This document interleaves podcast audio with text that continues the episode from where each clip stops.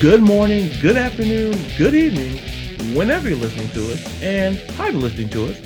Thank you for making the sports and the world podcast a part of your day. I'm Ladarius. And I'm Chris. And I hope all of you are well and safe out there. And how are you, my man? A little chilly, man. Back up north and freezing my ass off. You know, it, it, it's been chilly. I was talking to somebody uh, the other day about, you know, how cold it was like for Florida standards. And and I'm like, if you know, if I you know, if this weather's like this for you know at least a week, I could take it. You know, I'll sacrifice for the good of the state. I'll do it. But as much as as appealing as up north is, listen, I I'm good. I, W, I'm good. No disrespect to those up north in the winter. No, listen, I'll tell you, there's nothing appealing up here. It's expensive to live, it's miserable, and it's cold, and it's filled and, with idiots. And that's your Travelocity spokesman. There you go. That, that's your real estate talk. So if you want some property up north, call my guy. Yeah, so, I got you. So speaking of, we'll stay up north in that area and talk about, you know, talk about the divisional rounds, and we'll start with with Buffalo. One of the things, Chris, that I've we talked about ad nauseum about was Josh Allen and the development, and the way they played over the weekend. You know, I, and we'll get into we'll get into it a little bit about you know Lamar Jackson and the Ravens. But I was thoroughly impressed because it felt like they played a very complete game. So we'll start there and we'll, you know, work around the horn. So let's get your thoughts, Chris, on, you know, uh, the Ravens Bills games and the other divisional games. So the Ravens and Bills, this this was one that I actually got a little bit of a chuckle out of because I think this is one of the ones that you and I severely disagreed on. If if memory, well, it, that that's a subtle. I, I didn't mean to cut you off. What I will say was, I I over I underestimated how good Buffalo's front seven was, and overestimated the run game of the of the uh, of the Ravens. Back to you in the I'll, studio. I'll I'll I'll, t- I'll take that. Um, you know, I uh, I went in with higher hopes for for Baltimore to to put on a, a better game, but I I think I even made the comparison of is Lamar Jackson the NFL version of A Rod, and that he'll win you a bunch of games during the regular season. He'll get an MVP in the regular season and he'll set and break and do all kinds of records in the regular season. And when it comes to the important games, now you got to win the games in order to get to the playoffs. We, we, I think everyone in any sport agrees on that. But I think there's an extra sense of pressure and presence when you get to the playoffs, and some people don't perform. And I don't know if Lamar Jackson's there, to be honest with you. I, I don't know if if he's if he's capable of, uh, you know, will he be the guy that will get you to the playoffs? And then you might have to to rely on on a on a, a completely different situation. I mean, you know, neither quarterback threw for a ton of yards. You know, Josh Allen only threw for 206 with a TD.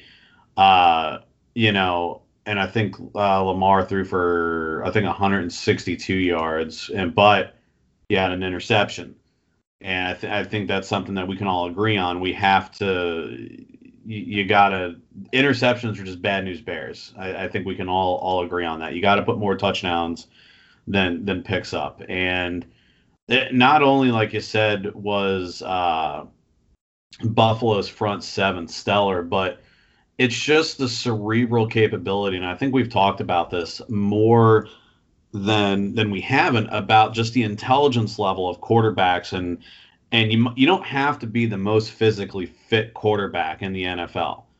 But if you're smart, you'll survive.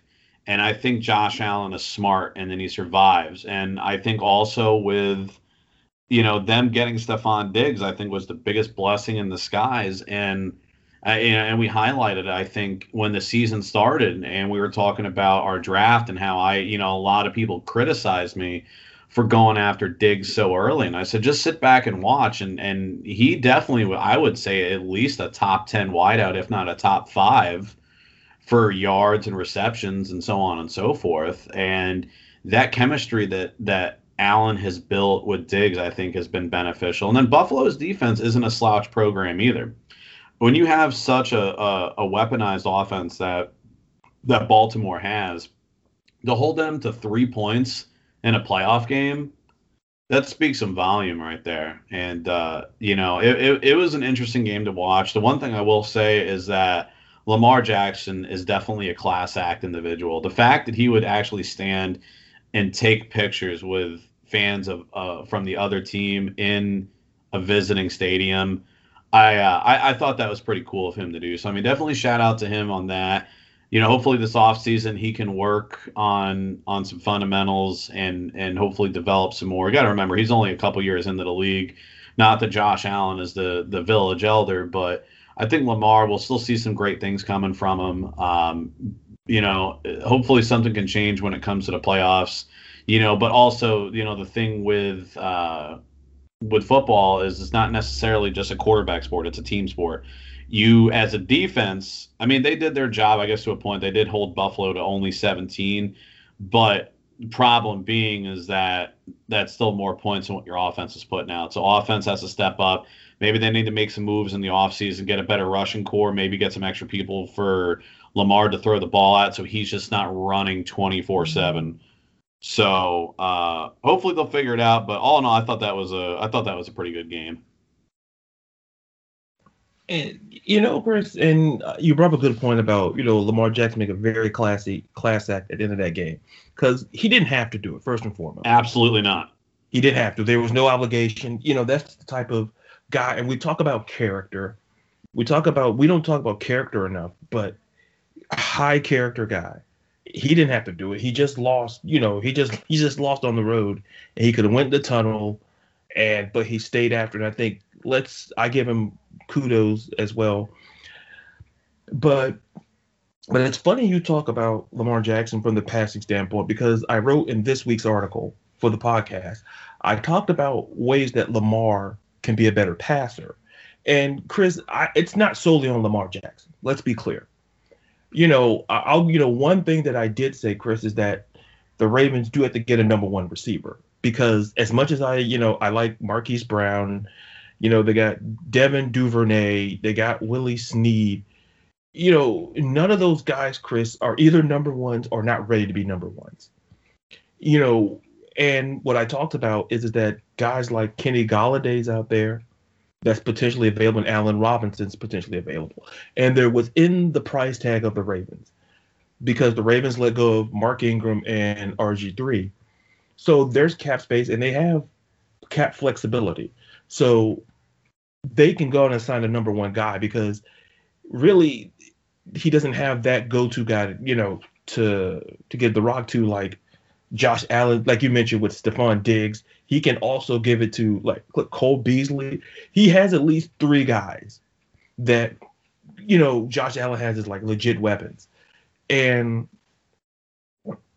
and uh, and to kind of hit on the Lamar Jackson point before we go to the next game, is is that like you said, Chris, he's still developing. Because when he was in Louisville, and this is what I say is important about collegiate quarterbacks. This was my biggest point, and I took I don't say I took a lot of flack, but we, I think you and I agree, Chris. We both like Tim Tebow a great deal. Absolutely. I think we we respect Tim Tebow a great deal. But what was Tim Tebow not great at at Florida? He was never asked Chris to really throw the ball. He wasn't he wasn't really asked to sling it because you know the offense at Florida was was a different very it was it was set up around him Exactly. It was kind of built around him. He was the foundational piece, so he wasn't really asked to do much.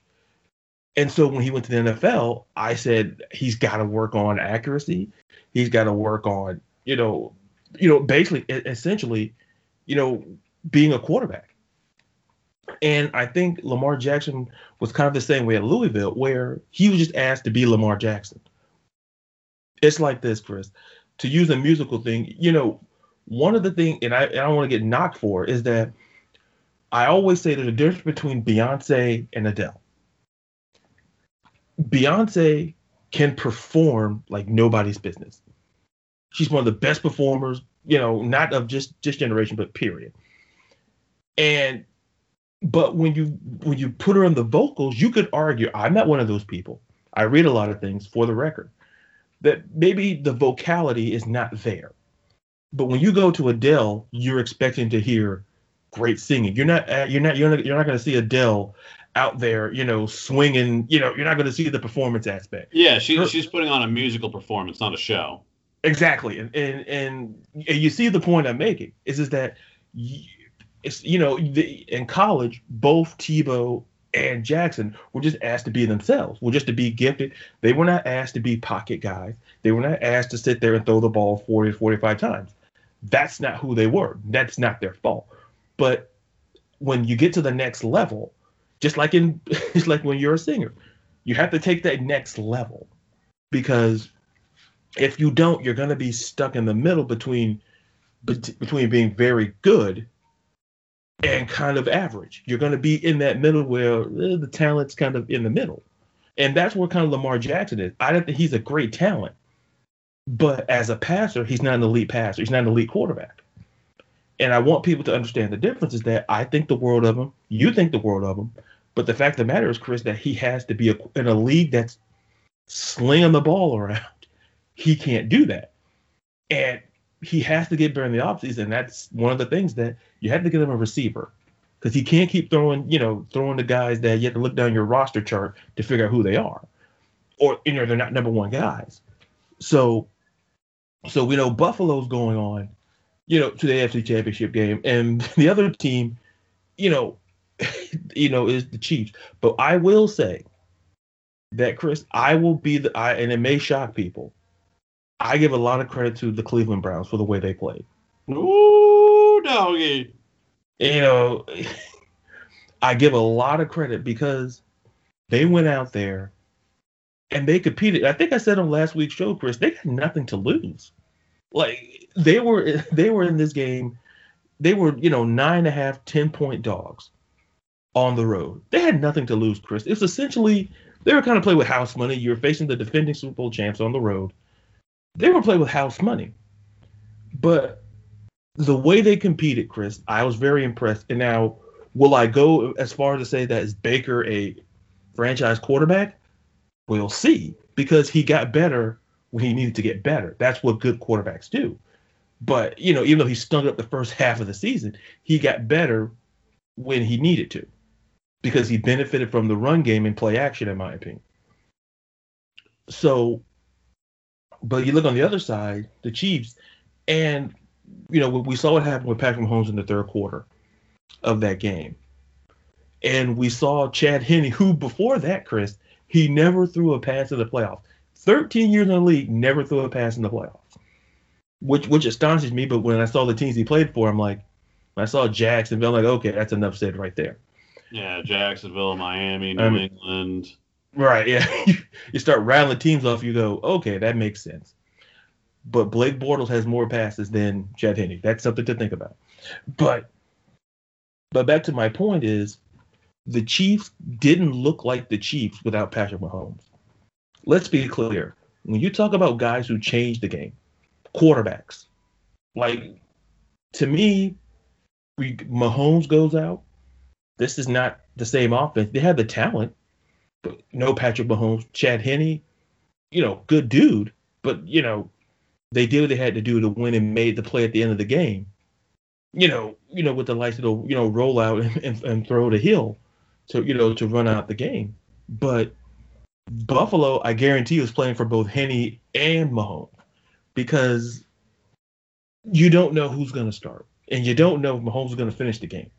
Because if when I saw that game, Chris, and I saw this man couldn't stand on his own, Chris, that's concerning.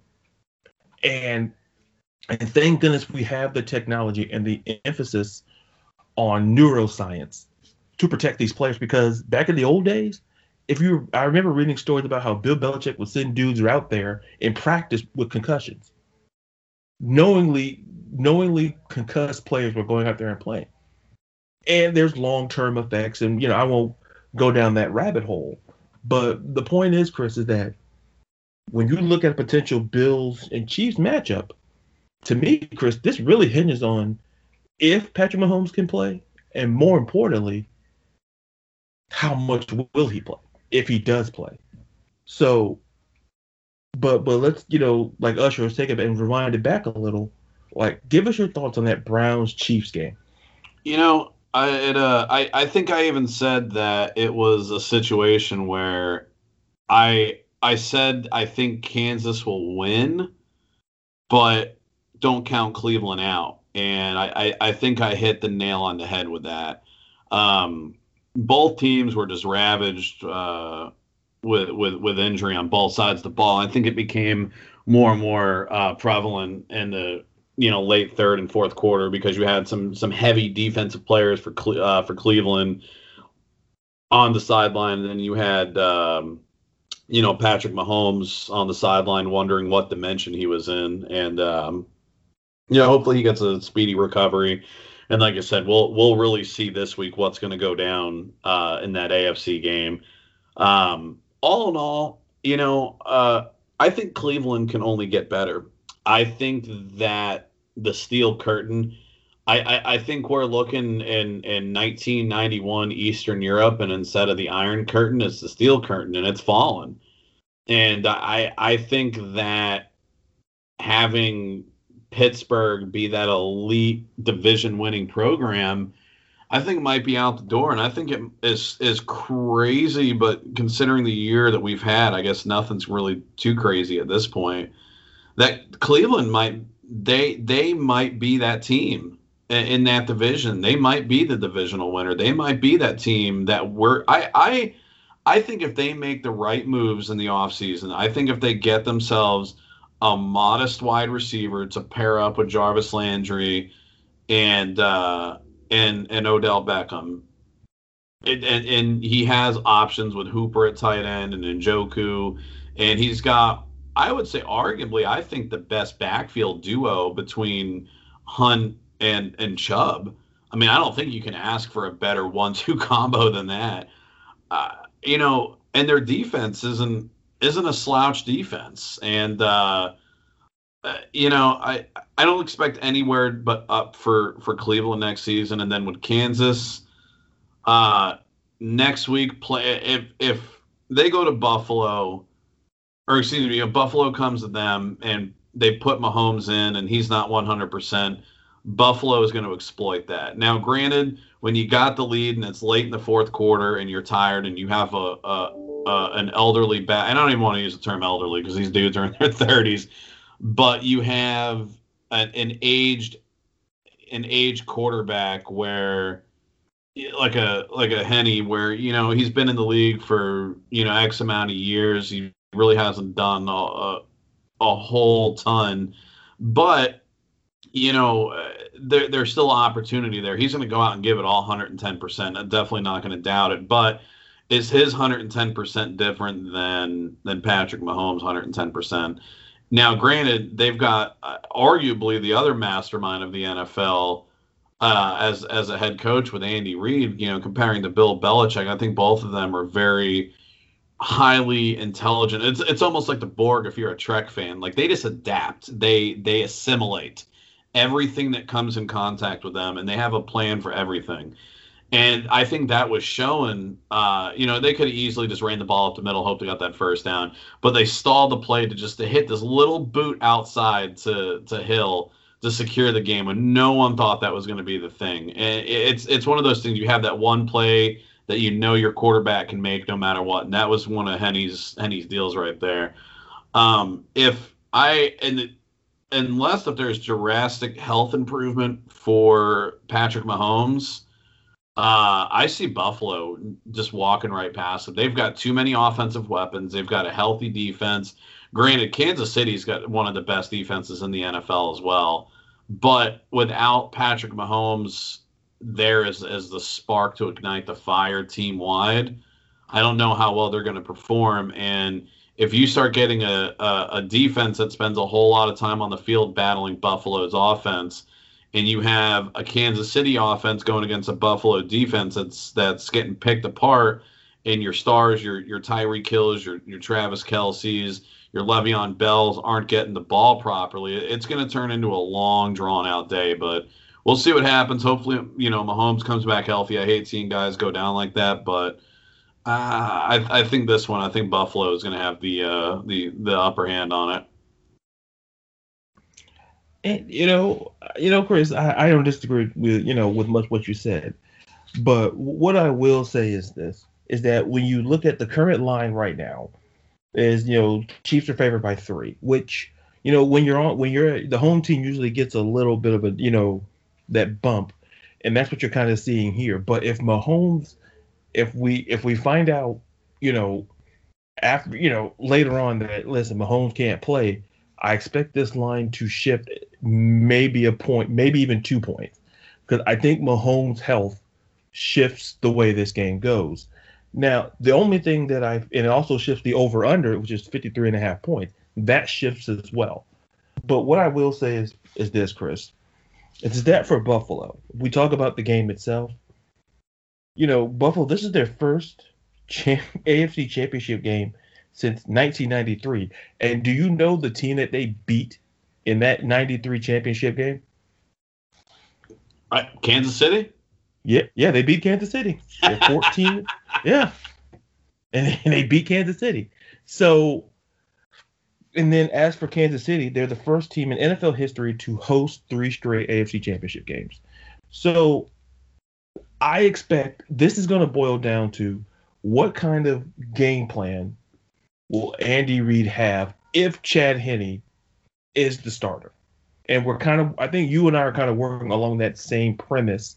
You know, I don't want to take words out of your mouth, but I think we're kind of working along the lines that Chad Henne might be the starter if Mahomes, you know, if he can't get through concussion protocol by, you know, by, you know, essentially by, you know, the weekend. Prefer, you know, by today, you know, by Friday, essentially. So we're working on the premise of Chad Henne being the starter. I don't necessarily think, Chris, that knocks Kansas City off the pedestal. I don't think that.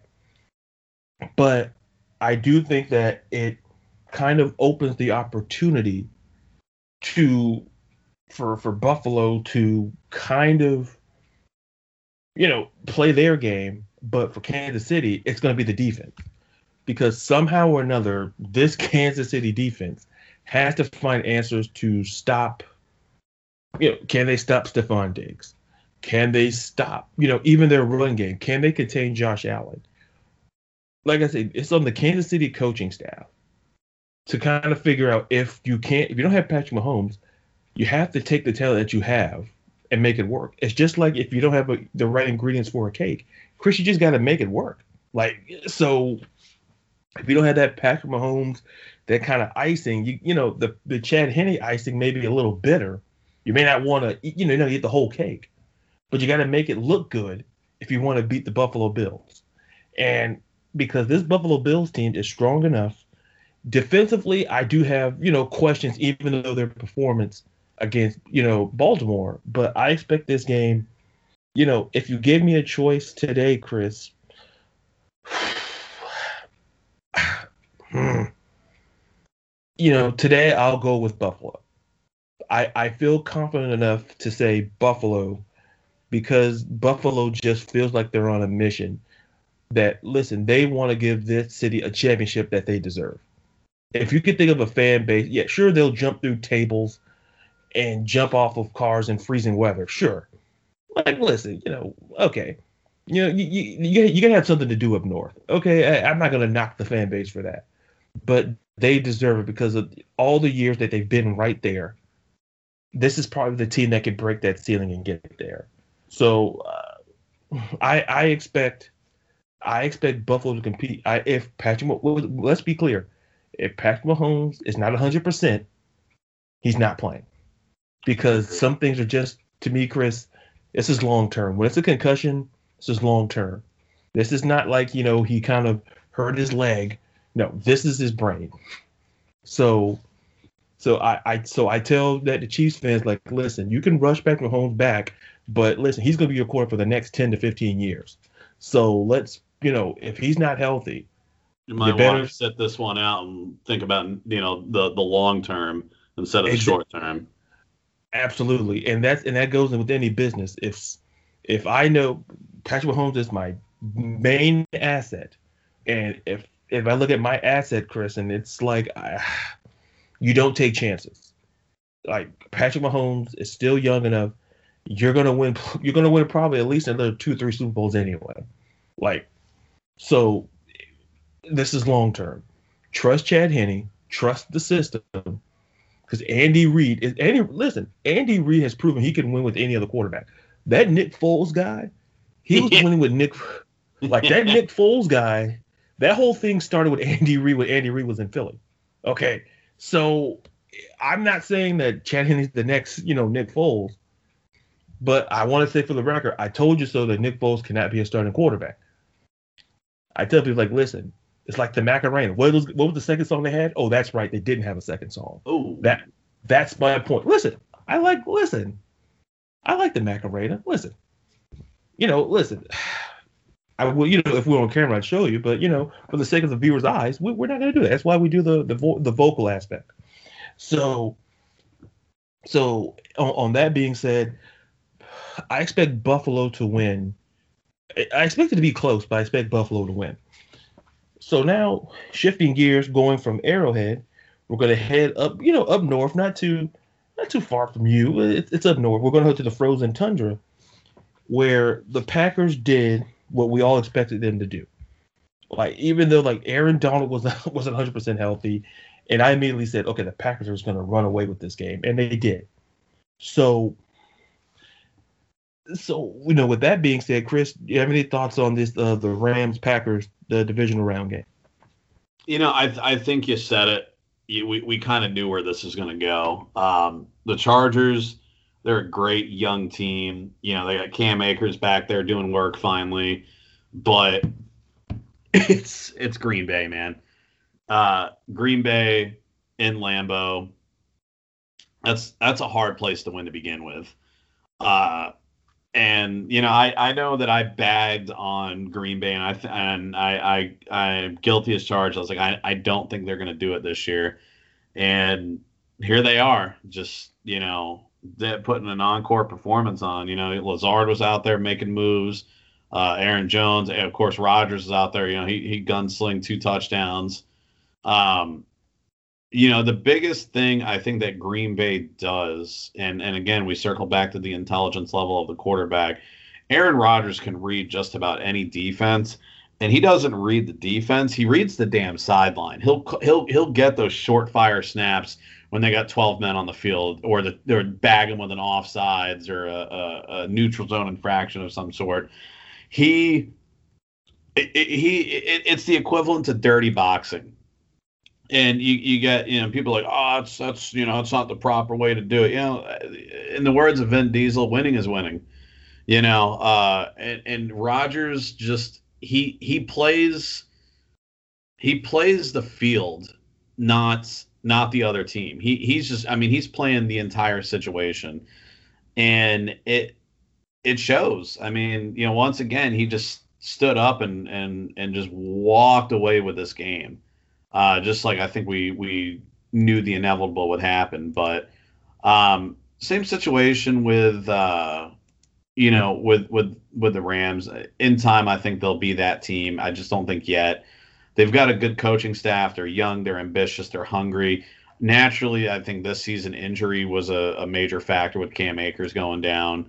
Um, and then, you know, it, Green Bay is just one of those teams to beat. And, and, and I think we're going to see one hell of a showdown with, uh, with Rodgers and Brady this, uh, this, this week, upcoming weekend. And, uh, I'm, I'm really, really, really looking forward to that game. Yeah, I I think between the two of them, um, but you know it's it's Aaron it's it's Aaron Rodgers, man. What do you uh you know what do you do? You know that's that's that's one of the it's one of the hard battles to fight. So I'm curious to see what'll happen. Yeah, absolutely. Uh, one of the things is, and for the record, I want to be the person to say this that I was high on Green Bay before the season started. So I think you remember, at least I was high on Green Bay for a reason. Because I felt that, like the Blues Brothers, you know, maybe Aaron Rodgers was on a mission from God, but he was on a mission.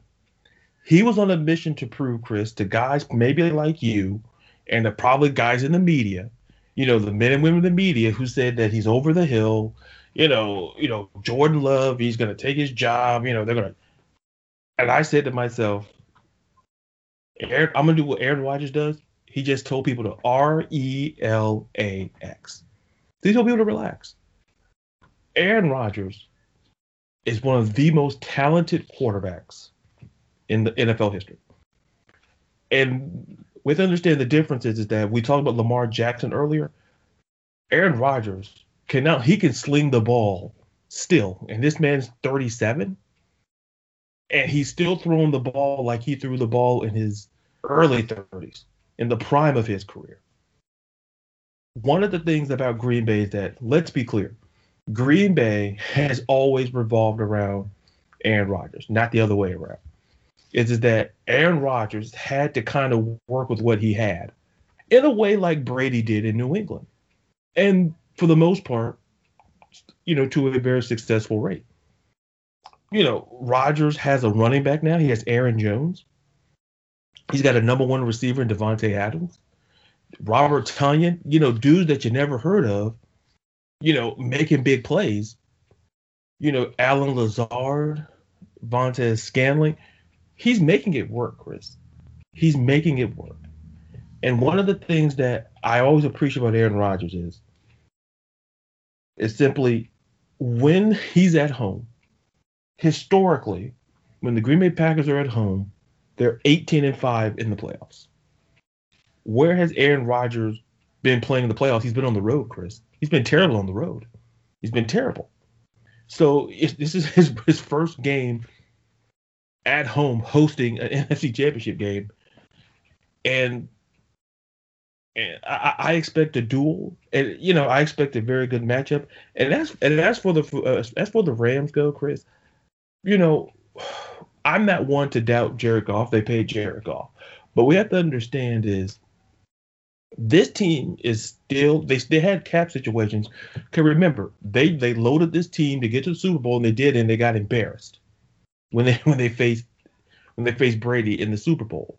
So they had to kind of rebuild. They kind of had to trade away pieces. They kind of had to build subtly, and the pieces are there. You know, they got Cam Akers as a steal in the second round, so you you know to replace Gurley. So you got pieces there. You still got Aaron Donald, who's going to be your defensive player of the year. You got you got Jalen Ramsey, so you're going to be fine long term there. But the question is, Jared Goff. Is is that is Jared Goff the future? And I know people are going to say, oh, well, Darius, he went to a Super Bowl. Well, you know who else went to a Super Bowl? Yeah, Joe Flacco. Okay, so, well, he won it. Did he really win it? Okay, it wasn't kind of like Weekend at Bernie's, where, you know, he got propped up, you know, by the defense and great coaching. And it made Joe Flacco look good. Say, hey, where's Joe Flacco? He's getting propped up by a defense and coaching. Jared Goff has been propped up by good coaching and a defense. People are going to say that's you know out of you know out of line, but it's facts. And the fact of the matter is that if is Jared Goff the answer, because Chris, listen, if we've learned anything, Chris, I think some teams are not afraid to make moves to get the guy that they want. Period. So, and so now we shift to the Bucs and the Saints, and once again, I always say this every week that we talk about them. It, and me as a Falcons fan, it's super hard for me to talk about it, but I'm going to tell you, I rooted for Tampa because here's the reason. It had nothing to do with me liking, you know, Tom Brady or the Bucs. I despise the Saints more. Yeah. And I tell you, and like you ask any Falcons fan, like true Falcons fan, they'll tell you it was hard. Like we, we weren't wearing no Brady jerseys or no Mike Evans jerseys, but we were rooting for Tampa to win because we're like, listen, this ain't personal. This is business, and because we because the Saints listen. All we've heard from the Saints are excuses. And if you're a Saints fan, you're listening. You know, thank you for taking time to listen. But the fact of the matter is, I went with Tampa as you did. My reasoning was, and I said it. Drew Brees is not healthy, Chris, and it and it sucked that that could be potentially Drew Brees' last game ever. He goes out throwing three interceptions. Not you know not a, you know not a lot of fans there. But what I will say after that game, and just in the same way that Lamar Jackson stayed after for the Buffalo fans, Tom Brady came back on the field to hang out with Drew Brees and his family. I don't know if you saw that. Yeah, I I did. I, I was I was gonna bring that up, and uh, it's it's one of those things. Like I, I saw this meme. It's like when girls cried, and it was some stupid scene from like uh, Grey's Anatomy or some dumbass show. Uh, it said when boys cried, and it showed when uh, when when Tony Stark said like I'm Iron Man, and he snaps the Infinity Gauntlet and kills himself. And it's like then when football fans cried, and it showed Drew Brees like doing that look back to the the, the scoreboard in the stadium as he was going into the tunnel. Like I felt that man. Well, you know, because I was watching that game and I um I, I saw that, and you know, there was another thing that I don't know if you saw it because it, it it came and went, and no one has really talked about it. Is the sideline conversation between him and Winston? Uh, I, I I don't know. Did did, did you? Yeah, I, I I did see that. I think that was that was very interesting conversation. You know, because I, like that's a that's all and if, and for people that don't know what we're talking about uh, there was a, a, a quick glimpse where brees was talking to winston on the sideline and he said this is your team now. And as I, I, I you know I, I i mean naturally i don't know what it's like to be a starting nfl quarterback but to be able to have a franchise that you've been on for you know umpteen million years and to to just be so dominant in the league and to know like this this is your end and you're going out in such piss poor fashion to be able to turn and and, and tell a younger man that, that like hey this is you know you're you're kind of you're the king of this castle now you know take care of it. So, uh, that that had the sting i think just a little bit in in brees's heart. But you know maybe we'll see uh uh a revival of Winston's career now, you know, in in New Orleans, you know. But circling back to Brees and just the the moment that him and Brady shared on the field, I thought was was really cool. Is that those two have gone back and forth with each other over the years? When when back when Brees was on on the Chargers, and just giving him shit then, and then in New Orleans giving him shit, and for that like just to just to be on the field and him throwing the ball to his kids and stuff like that. It was it was just a really touching moment. And then also for you stat fans, Drew Brees' kids had more receptions on the field than Michael Thomas did. Just uh just throwing it out there. Uh keeping it classy as we always do. You know, you know, you know I was gonna have to rag on that. But yeah, it was it was it was a touching moment. I think that we saw the the end of Brees's career, and I think he realizes that. I think he he kind he's coming to grips with it. I don't. He hasn't been as vocal as some other quarterbacks have, but I I think we'll be getting that announcement. I don't see him coming back next season. I, he him out there again, circling back to to the Marvel uh, analogies. It just like when Captain America was just getting the outright shit beat out of him, and he's like, I could do this all day, and he stands back up that was Brees just out there just trying. He knew, I think deep inside before that game even kicked off, he knew he shouldn't have been on that field. But he's like, you know what? This is what I get paid for. These fans support me. I've I've got kids looking up to me all around the country. I need to go out there and and do my job. And I mean, hats off to him for trying. It's it, it was a hell of a, a career if he uh, if he does part ways, but we'll see what happens. Uh, you know, Tom Brady did get the best of him. And even though I was pulling for Tampa uh, statistically and analytically, I was I was watching the game rooting for him. And as much as it pains me to root for Tom Brady because of just the absolute just disgust. I, I don't want to use the word disgust, but we all know that I don't like him. I think that point is clear. Wait, wait, uh, wait a minute, wait a minute. I, I, I, thought you were the president of the Tom Brady fan club. Yeah, that, yeah, that's, that's yeah, yeah, and I'm I'm also the uh, the the treasurer of the Joe Biden fan club too. but uh, you know, it, it, was it was a. I, I definitely had to swallow some pride to, to root for him. But you know what? Tampa is one of those organizations. It, it, it's it's a home living in Florida for so long. it's like a hometown team. Like I like I'm gonna root for him if they're gonna play the Jets. The Jets decided they weren't going to be in the playoffs uh, week one of the of, the season, and I, I kind of was, you know, and I also like some of the players on the Bucs. I I I, I like uh, Mike Evans. I like you know uh, Godwin. Uh, you know Leonard Fournette. You know, um, some of these guys. I had some of these cats on my fantasy team, and uh, it, it was it, it's cool to see them go. It's scary to see them at the same time because you know I I criticize Tom Brady a lot in in his tenure in New England. He was a system quarterback and he was in a controlled environment and you can make animals do things you want in a controlled environment. And he he doesn't have uh, the the coaching ideology of uh, a Belichick.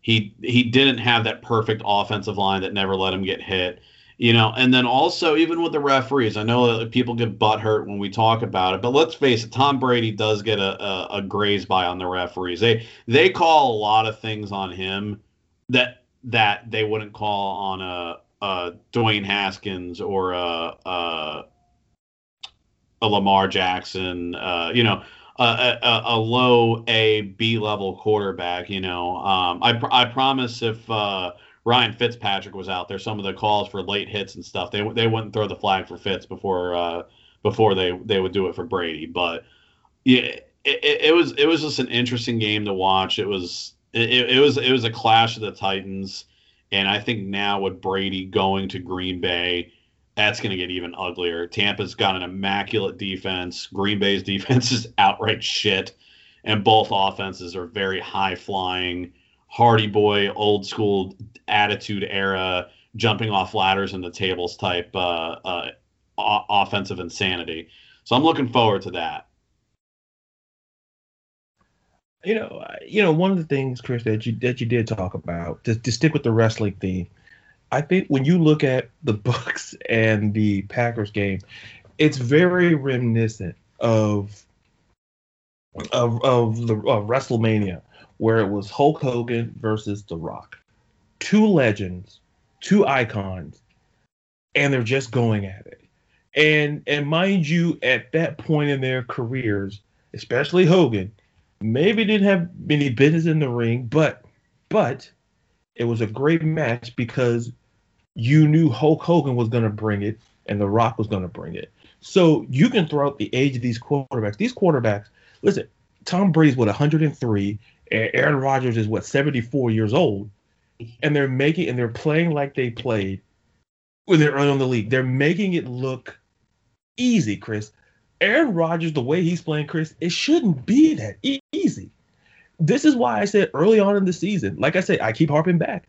I said Aaron Rodgers, you know, it's, it's just the Green Bay's going to win that division because of Aaron Rodgers. Because uh, the only quarterback I can trust in that division is Aaron Rodgers. We know how I feel about Kirk kissing Cousins. We know how I feel about Chicago. And the Lions, you know, listen, they really bit me, so we're not going to talk about them. So the point is, Aaron Rodgers still had had something to prove at 37, the same way Tom Brady feels he had something to prove at four, you know, in his 40s. It's amazing to me, Chris. And here's the thing about Brady. You know, this is playoff Brady you know, 32 wins. We know about the six Super Bowls, almost 12,000 passing yards, and 77 passing touchdowns. And that's in his playoff career. Those are some, you know, those are some stats for some NFL players in their whole career. So, and, and that's just in his playoffs. And since the Bucs had their Week 13 bye, the Bucs are 16 and 0, 16 touchdowns, interception. Tom Brady, like I always say, it's what I say about any team in any sport. When you get toward the postseason, when you get toward December, a, the good teams are going to start playing better. It's why I don't worry if they struggle early on.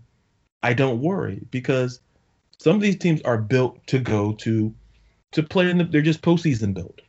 Just like to go back to Harper on your reference about Lamar Jackson and the A Rod comparison some dudes are built for the season. Some aren't built for the postseason. That's not a knock on, you know, the team's talent nor the individual talent. But Tom Brady has always been about the team. Listen, he's just he just plays better. We learned this year that maybe Tom Brady was that that flex seal that held the New England Patriots together. He was flex seal, and and trust me, Chris, when that flex seal went away, it was everywhere in New England. I, I think everywhere. that's very uh very honest, very honest point. It it was everywhere when like you know we learned that Tom Brady is more valuable than what we thought. And when you look on the other side of the field at Aaron Rodgers, you know, we have to understand that look, Aaron Rodgers, yes, is he he's a you know, he's he's yes, he has 11 wins in the postseason since 2007. But what I will say about Aaron Rodgers is he's all we've never had to worry about the play of Aaron Rodgers. Is just that some he never had the chance to play at home because some of the teams, especially on the defensive side of the ball, weren't good enough. And he can only do so much. That's not an excuse.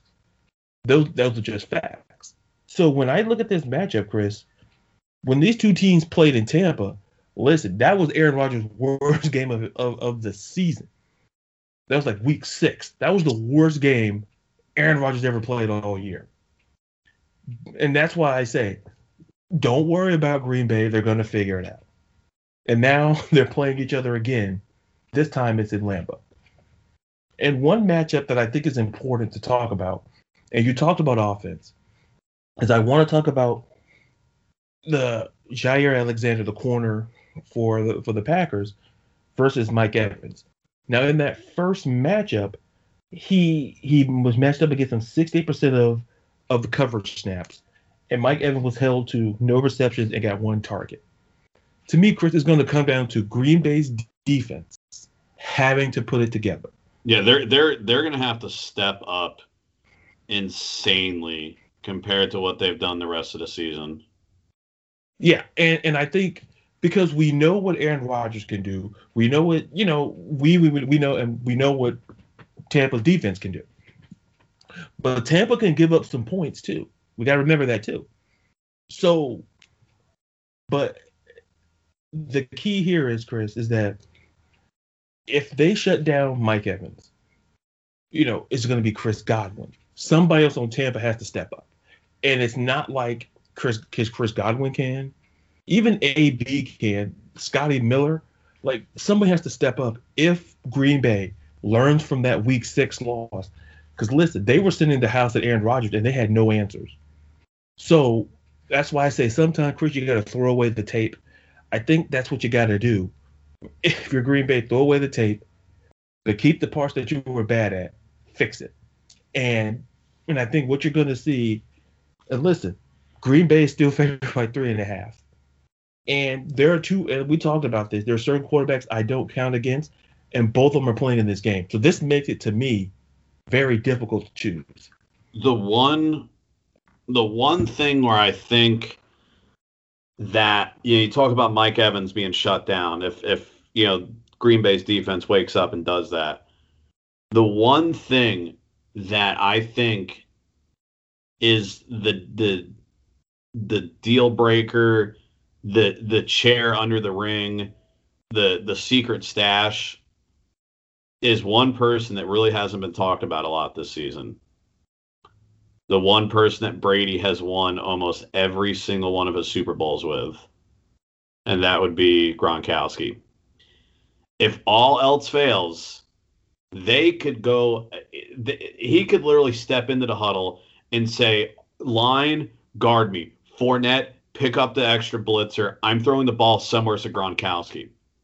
They don't even have to actually have a legitimate play to, to, to use but they still have that because of the chemistry that that is there. If all else fails, and and Green Bay's defense shows up, you start seeing uh, maybe they slow the run down with Rojo and Fournette, and they slow down those little bailout passes. They shut Mike Evans down, hold him to a reception or two. Um, Chris Godwin is out there with his butterfingers again. he's still got Gronkowski, and that is a scary person.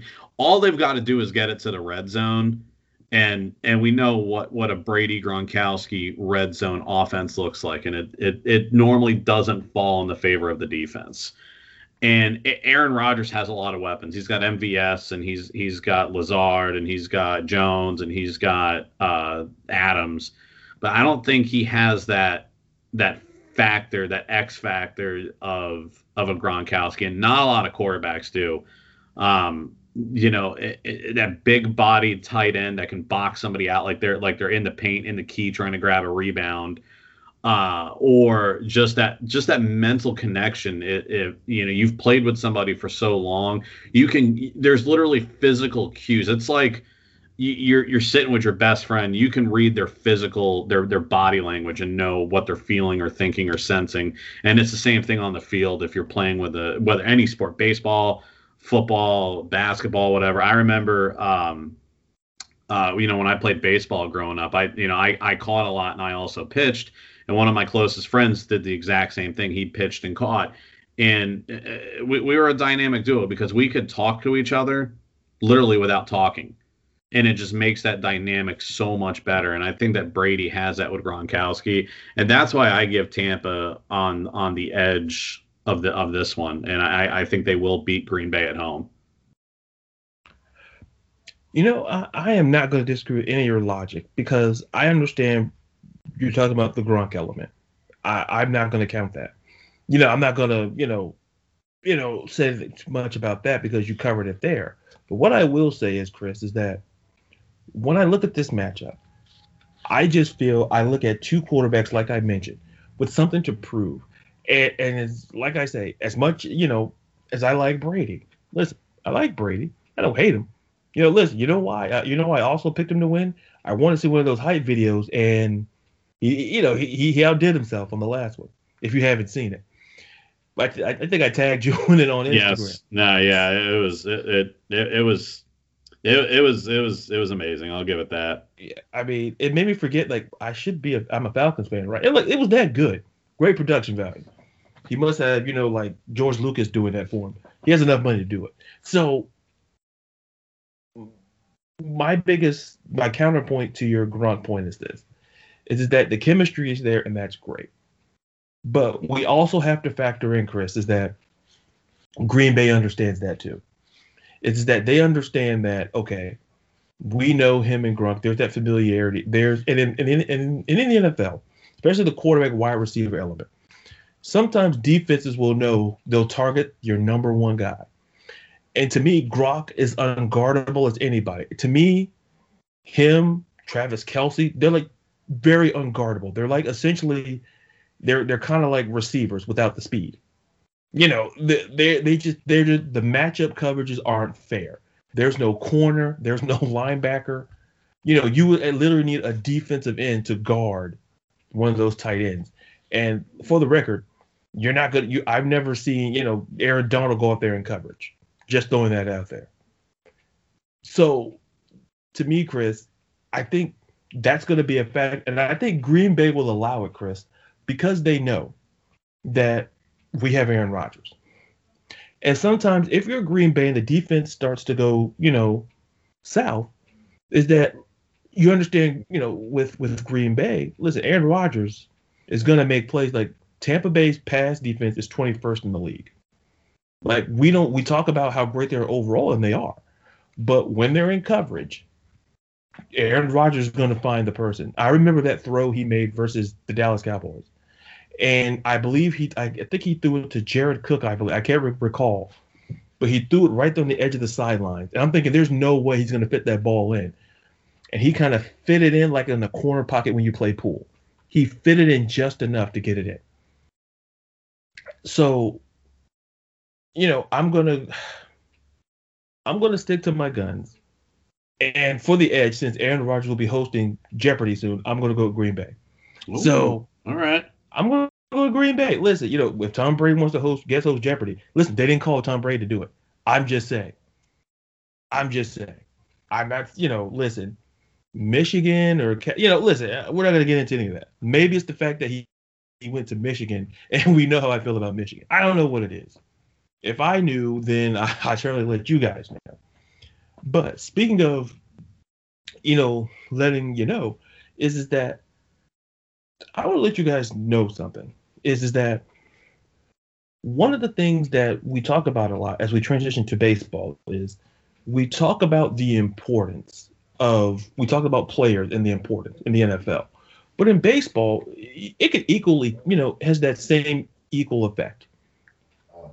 And there was a there was a couple of moves that I saw that I liked. I know there's one that you most definitely like, Chris, and and it, it makes a difference because we talked about, you know, we kind of talked about what you talked about with Brady and Gronk, and I believe you know with certain players there's just that certain connection, and it's no longer going to be there. But I I want to start with with with George Springer for the Astros, Chris's second favorite baseball team. So he won't he won't tell you that. He won't tell you that. He's a modest man. He he's a modest man. He won't tell you that. But you know, with George Springer going to you know transitioning from the Astros to you know going up north to Toronto, you know Kirby Yates, the relief pitcher, probably replacing Ken Giles as the closer. He's going to Toronto. You know, two of my Cubby guys, Schwarber and Lester, they're going to to the Nationals. I I would go on a rant about that, but I I refuse to because I'm going to get angry. I'm going to hulk up, and I'm just not going to talk about you know you know those because I think you got to kind of peel that back and delve deeper. But but one move I did like, and then I liked the value that was given to him, and was that the Corey the Corey Kluber signing. You know, get him on one year and eleven million dollars. That's not bad. That's not bad at all. Given that one of the things when you look at the Yankees rotation, you're like, you put Kluber in there, it kind of makes it things interesting.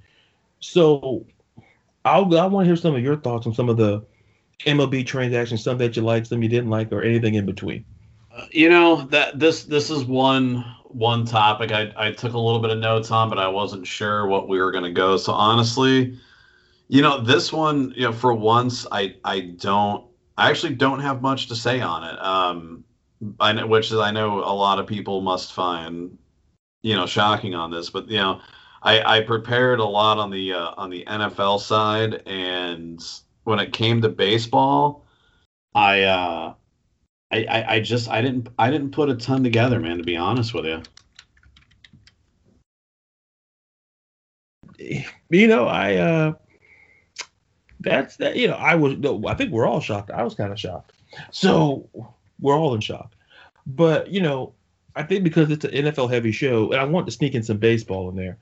And what I will say is this. So I'll just say take a little time if you know if given the floor, we we use uh we use uh you know rules of order here on the podcast. So what I will say is, you know, regarding Lester and Schwarber, you know, heading to the Nats and then Quintana heading back to Joe Maddon back in Anaheim.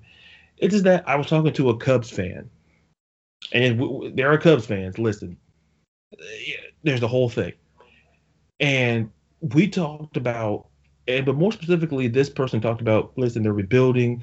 There's money hemorrhaging, and you know, selling off. And then I started to listen, Chris, and then I realized is is that at some point, and this may just be me. This may just be my whole spiel, and I could be completely wrong, but I will say this: that when you're in a major market,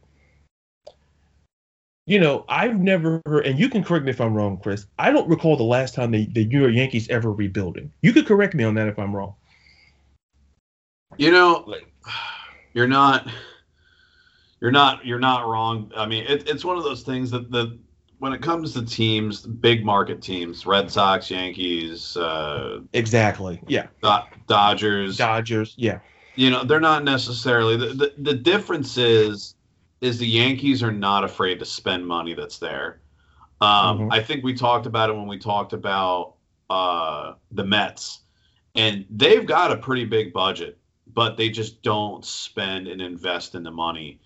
And now with new ownership, you know, we're we're looking at, you know, now they're going out there, they're getting aggressive, they're making moves, and and I think that's going to be the difference maker in that in that NL division next year. Um, you know the the circle like with with the Yankees signing uh, Corey Kluber.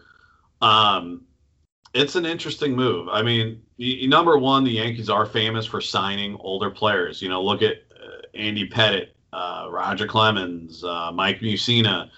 We tend to grab a lot of these guys, uh, you know, that that are older in their career. We give them uh, a modest contract and we see what happens. But you know, we've got a situation in with uh, in New York with pitching. So your your ace is naturally Gerrit Cole. Um, and then we've still got, you know, Tanaka, Paxton, Happ. you know, uh, they're all off to free agency. And then you've got uh, Severino with a Tommy John injury, and then uh, Domingo German that's facing the the domestic violence issue. Um, you know, so that's that's going to be a situation there that hopefully gets gets sorted out. But we're you know, we're we're looking at a at a pitcher. The thing that the only thing that scares me with Kluber is that he's had in in the past two seasons. You know how many total games he's pitched? See if you can uh, see if you can try to bang. I'll give you an over and under a five. Okay, you say of games pitched, starting. Yeah, starting, pitched in the last starting. two seasons. Okay, so I got to put my nerd math hat on here. 116, and then the average of 20, 20, 25, 30. 30 starts doesn't feel right. I will say, and I could be completely wrong. I'm not going to say it's a whole lot because I'm I'm familiar with the injuries. I will say, yeah, that comes with it. I'm going to say 27. Overshot by a little bit. Uh, Unfortunately, this guy has pitched eight games in two. Eight, Jesus. Eight games. Um, he had a broken arm, an oblique injury, and a shoulder muscle tear that, you know, is all in all in two seasons.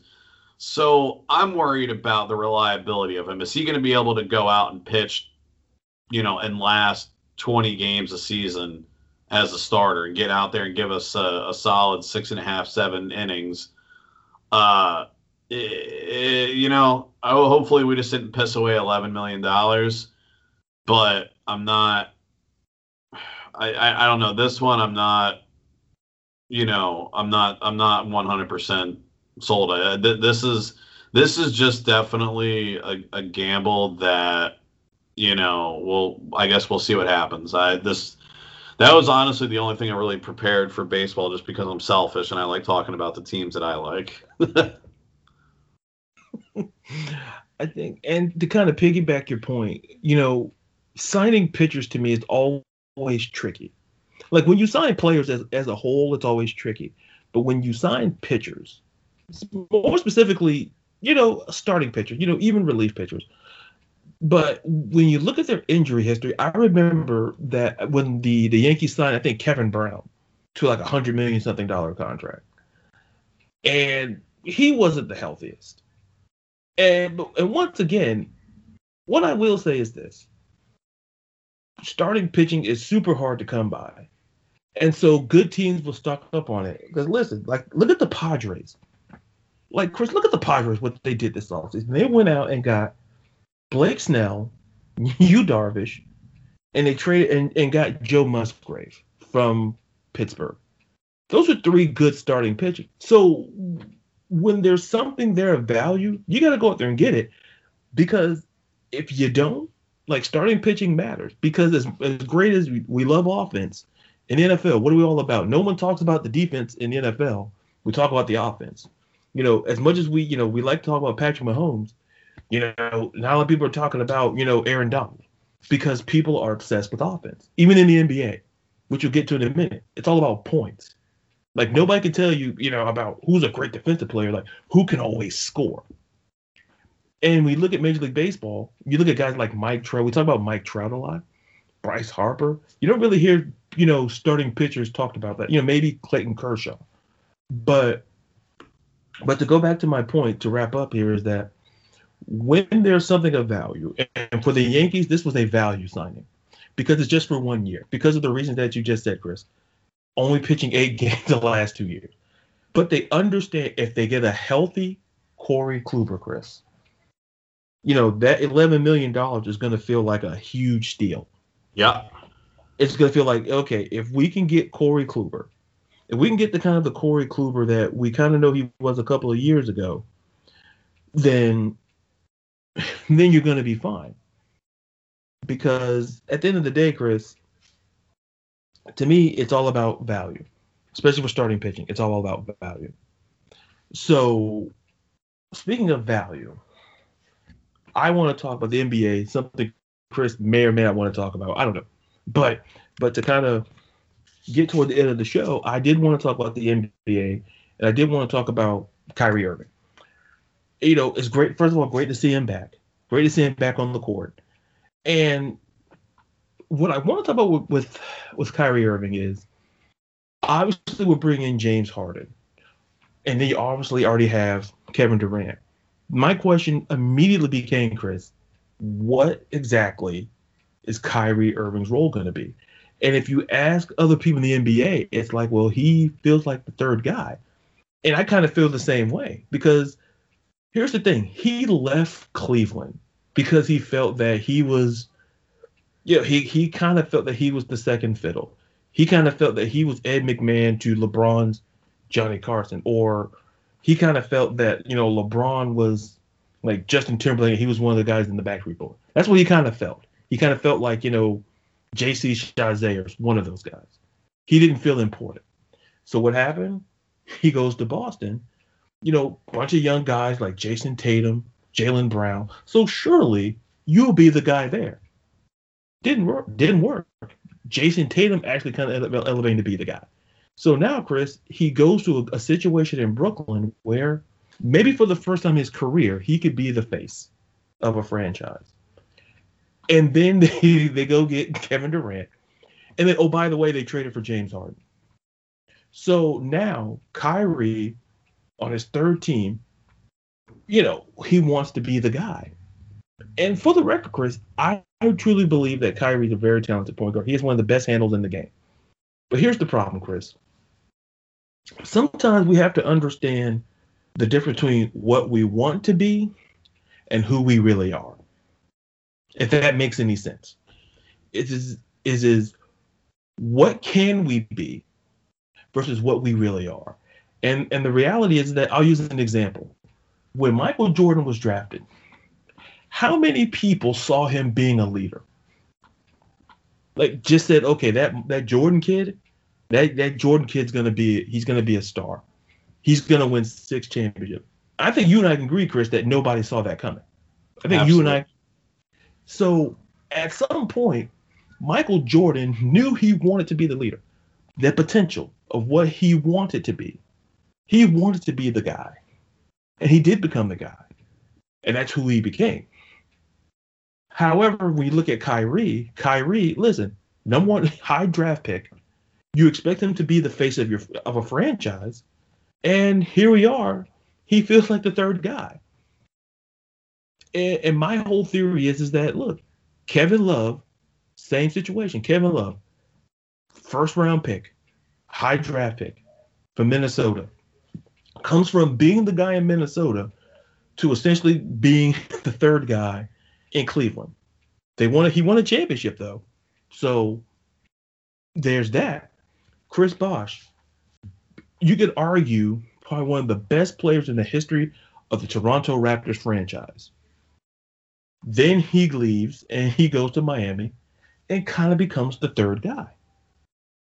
And so I believe, Chris, in this dynamic, not everybody, I think we kind of talked about in our pregame meeting, as we always have, is that some people, you have to have the personality and the ego to kind of step back and this is one of the things where I look at a guy like Terrell Owens, where Terrell Owens always felt he was the number one receiver. And he wasn't wrong, Chris, most of the time. But the older he got, Chris, he felt like a second, even third receiver. But what happened is, is that why did he get out of the league? because his ego really superseded his talent at that point.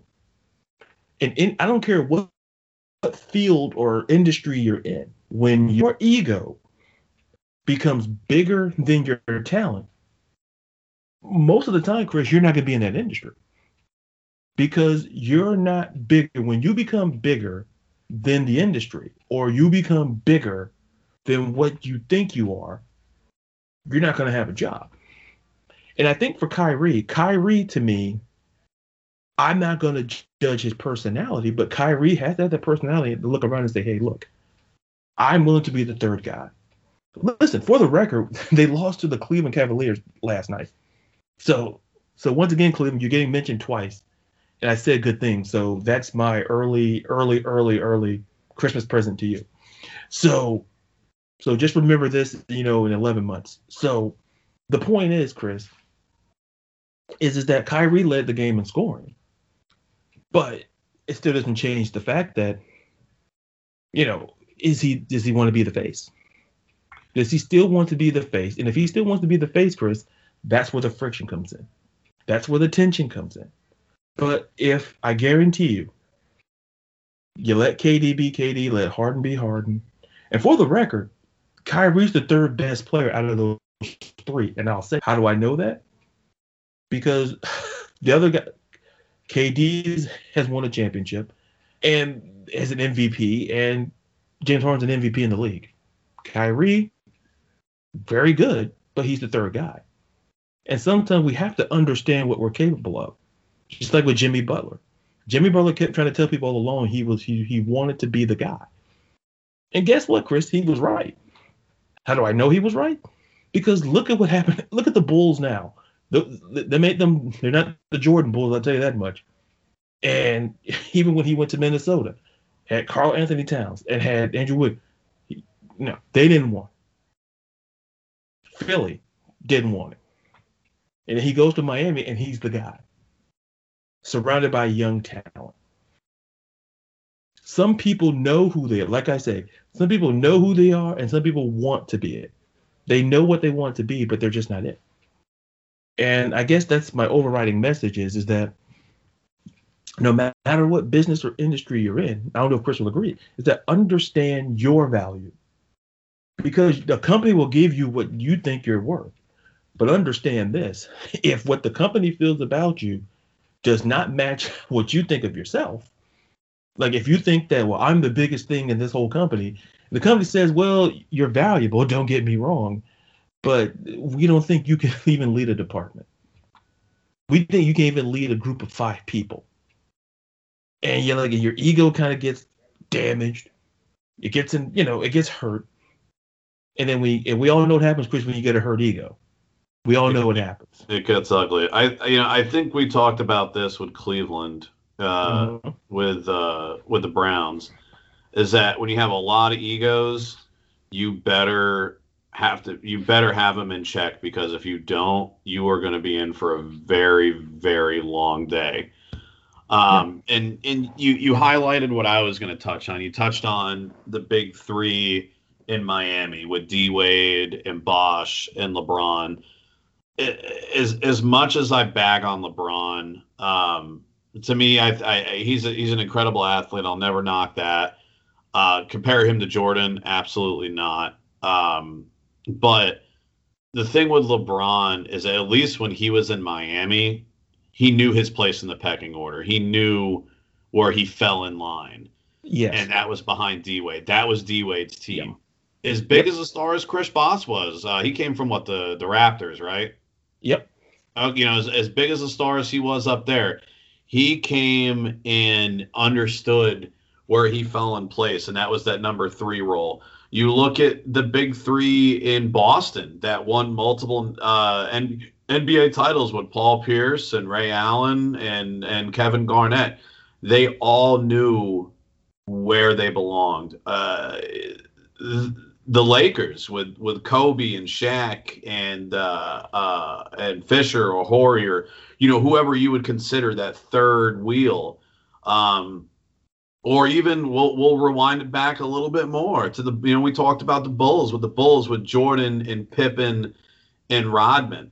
arguably either one of those guys, Pippen or uh, Rodman, could have ran a team of their own. I, I, I don't think that there's any uh, any discontent with that. Uh, you know, Pippen proved it when Jordan left.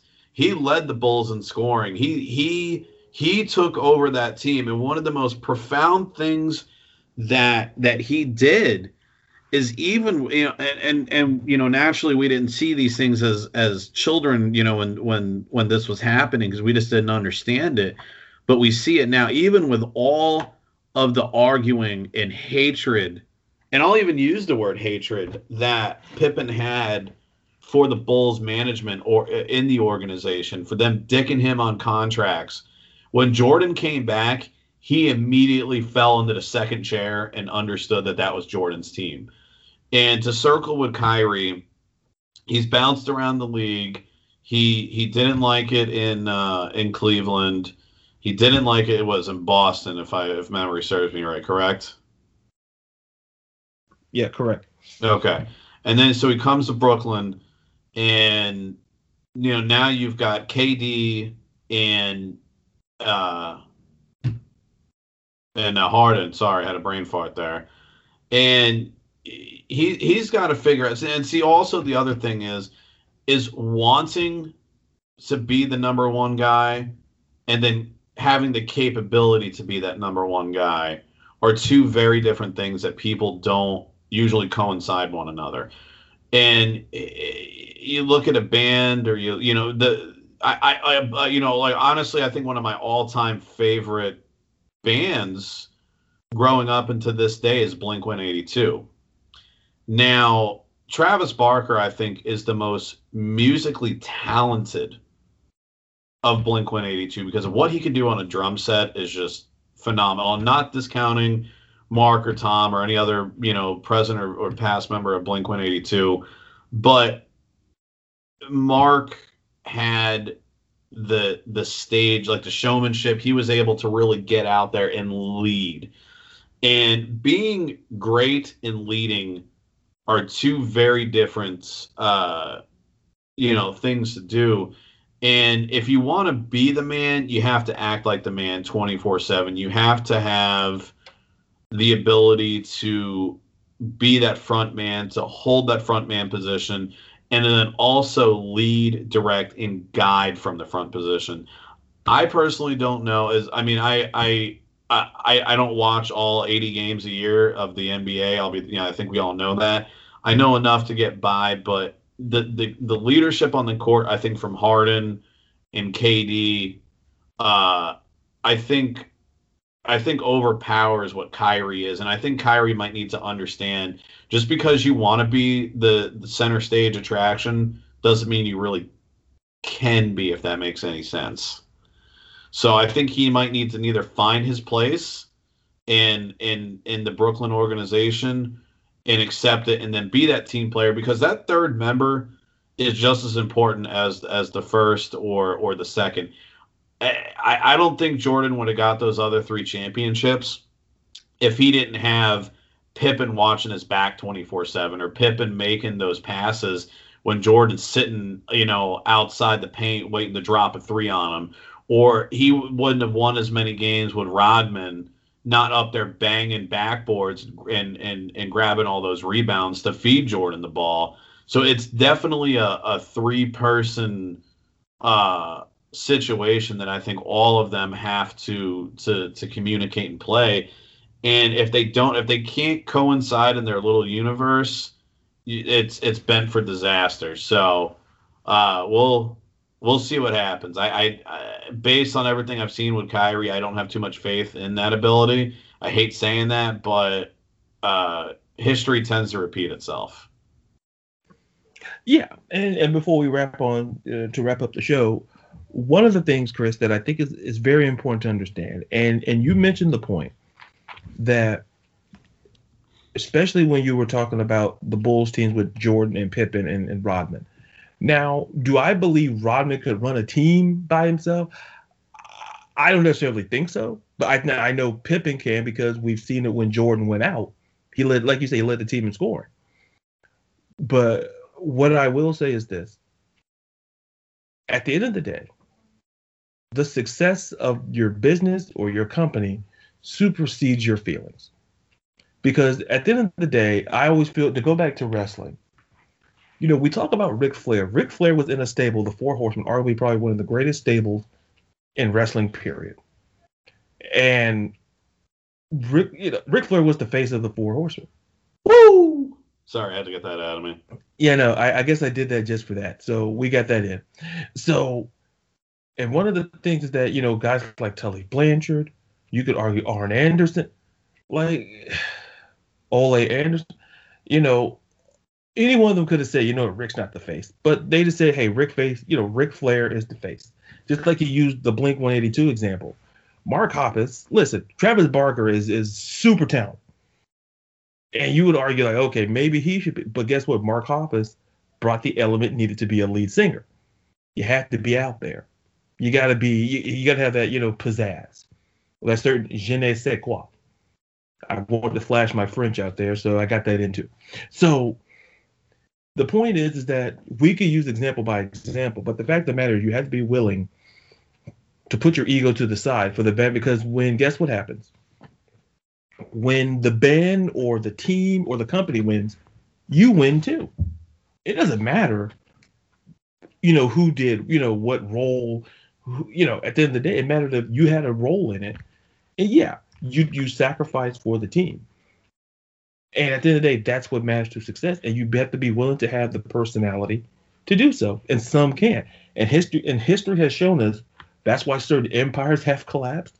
That's why certain teams have not been successful. It's because the person leading it or the person coming in was not willing to sacrifice. They thought it's all about me, so I could care less. So, so at the end of the day, you know, I hopefully Kyrie gets the point, or it's not going to work out. It's going to be, you know, a tough year for Steve Nash in his first year as a head coach in the league.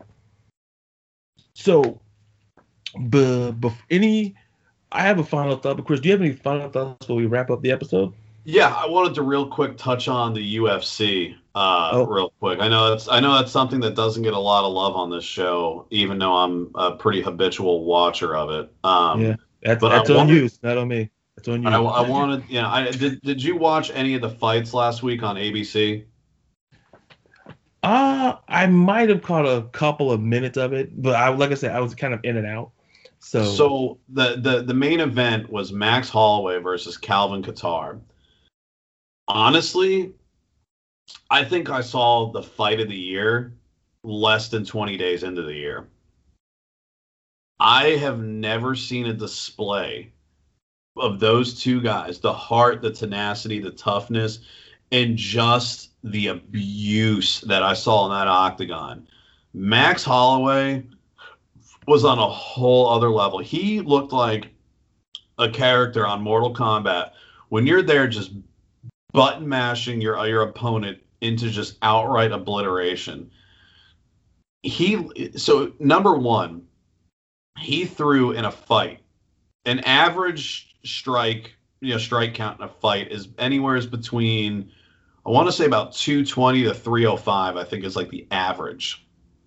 He threw a total of 746 strikes. It was a five round bout. And for you guys that don't follow UFC 100%, uh, each round's five minutes. So you've got a total of 25 minutes. He threw 746 strikes, but landed 447 total, and 445 of them were considered significant by the referees. He was landing at a rate of 59.9% striking. That's punches, kicks, elbows, knees, throwing a body part at somebody. Uh, Calvin Kattar only threw. He hit the average. He was at a, uh, his total strike count was at 280, uh, 284, landing only 134. So he was a, fell a little shy with a, a 47% strike uh, percentage.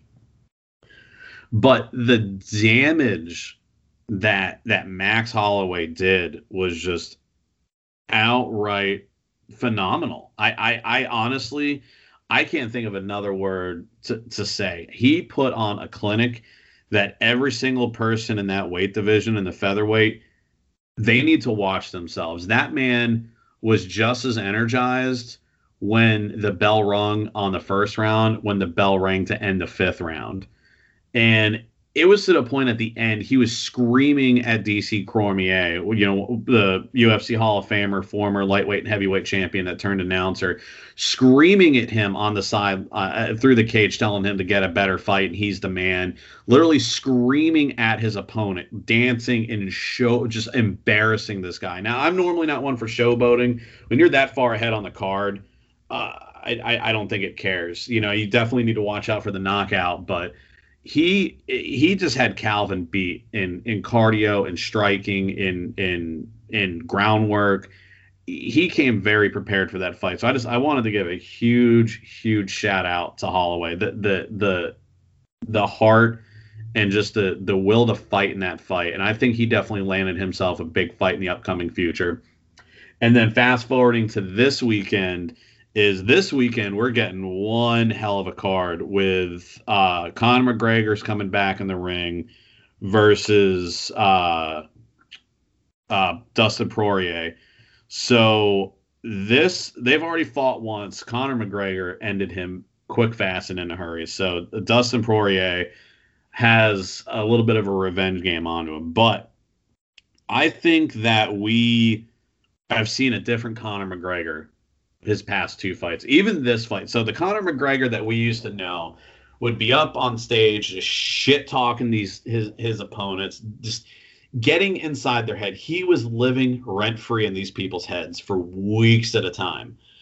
He even took it to such an extreme. Look at the Mayweather fight. The man went on stage with a book and threw it at him and told him because he know he couldn't read it in a pinstriped fuck you suit. You can't get any more mentally just out there than that. And he did it with a smile on his face. Now he literally shook the hands of his opponent, not once but twice on the official picture after post weigh in and things like that. And it, it's it's it's insane. It, it is outright insane. The the I think the mental level that that McGregor is out on right now I think that's going to be a hell of a fight. I'm literally buying that card, even if that's the only fight I watch. That's worth the sixty bucks. I I think this is going to be a show. You've got one guy who who's already lost that has to come back and prove something, and then you've got McGregor who's this reinvented McGregor that's trying to go out and go get that title shot and get some gold back around his waist.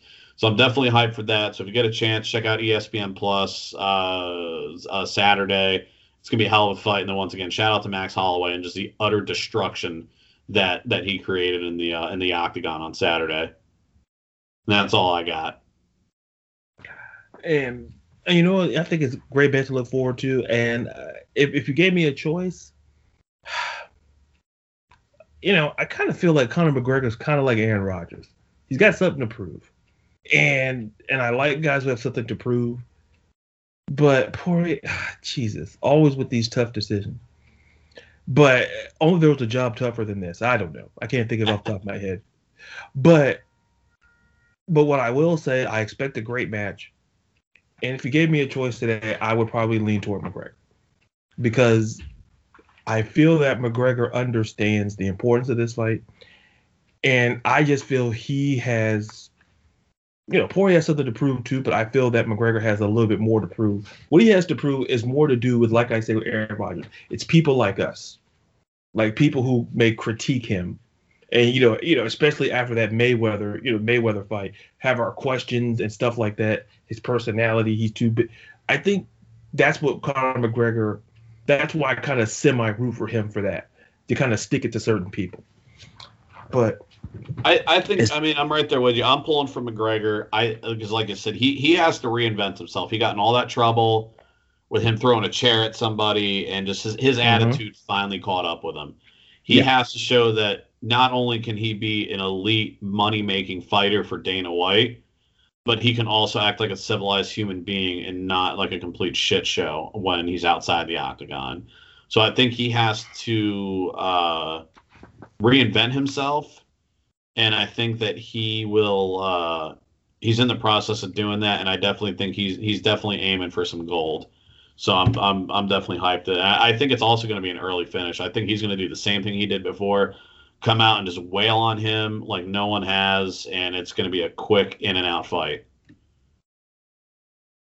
Yeah, and I, I think, and that that's why I kind of lean toward McGregor. I think what, like you say, he just has something to prove, and I think uh, well, people have something to prove, and more importantly, they and they understand that if they screw up the opportunity, that that may be it.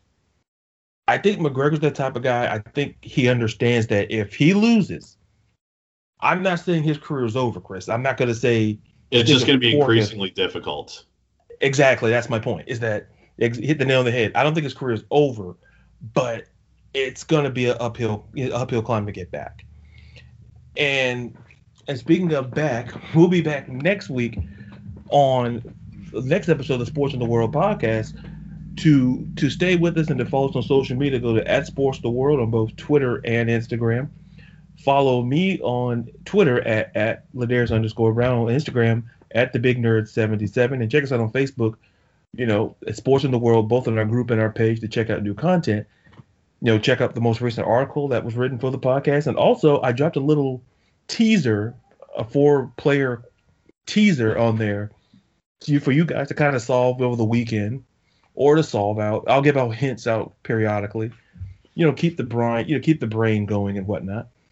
So, so I know Chris, you, I think you, I think did you take a look at what I had posted on the? I, uh, yeah, I, I did. I took two guesses and I was wrong on both. So I'm gonna have to really sit down and think about it. Maybe I'll come up with some answers next week.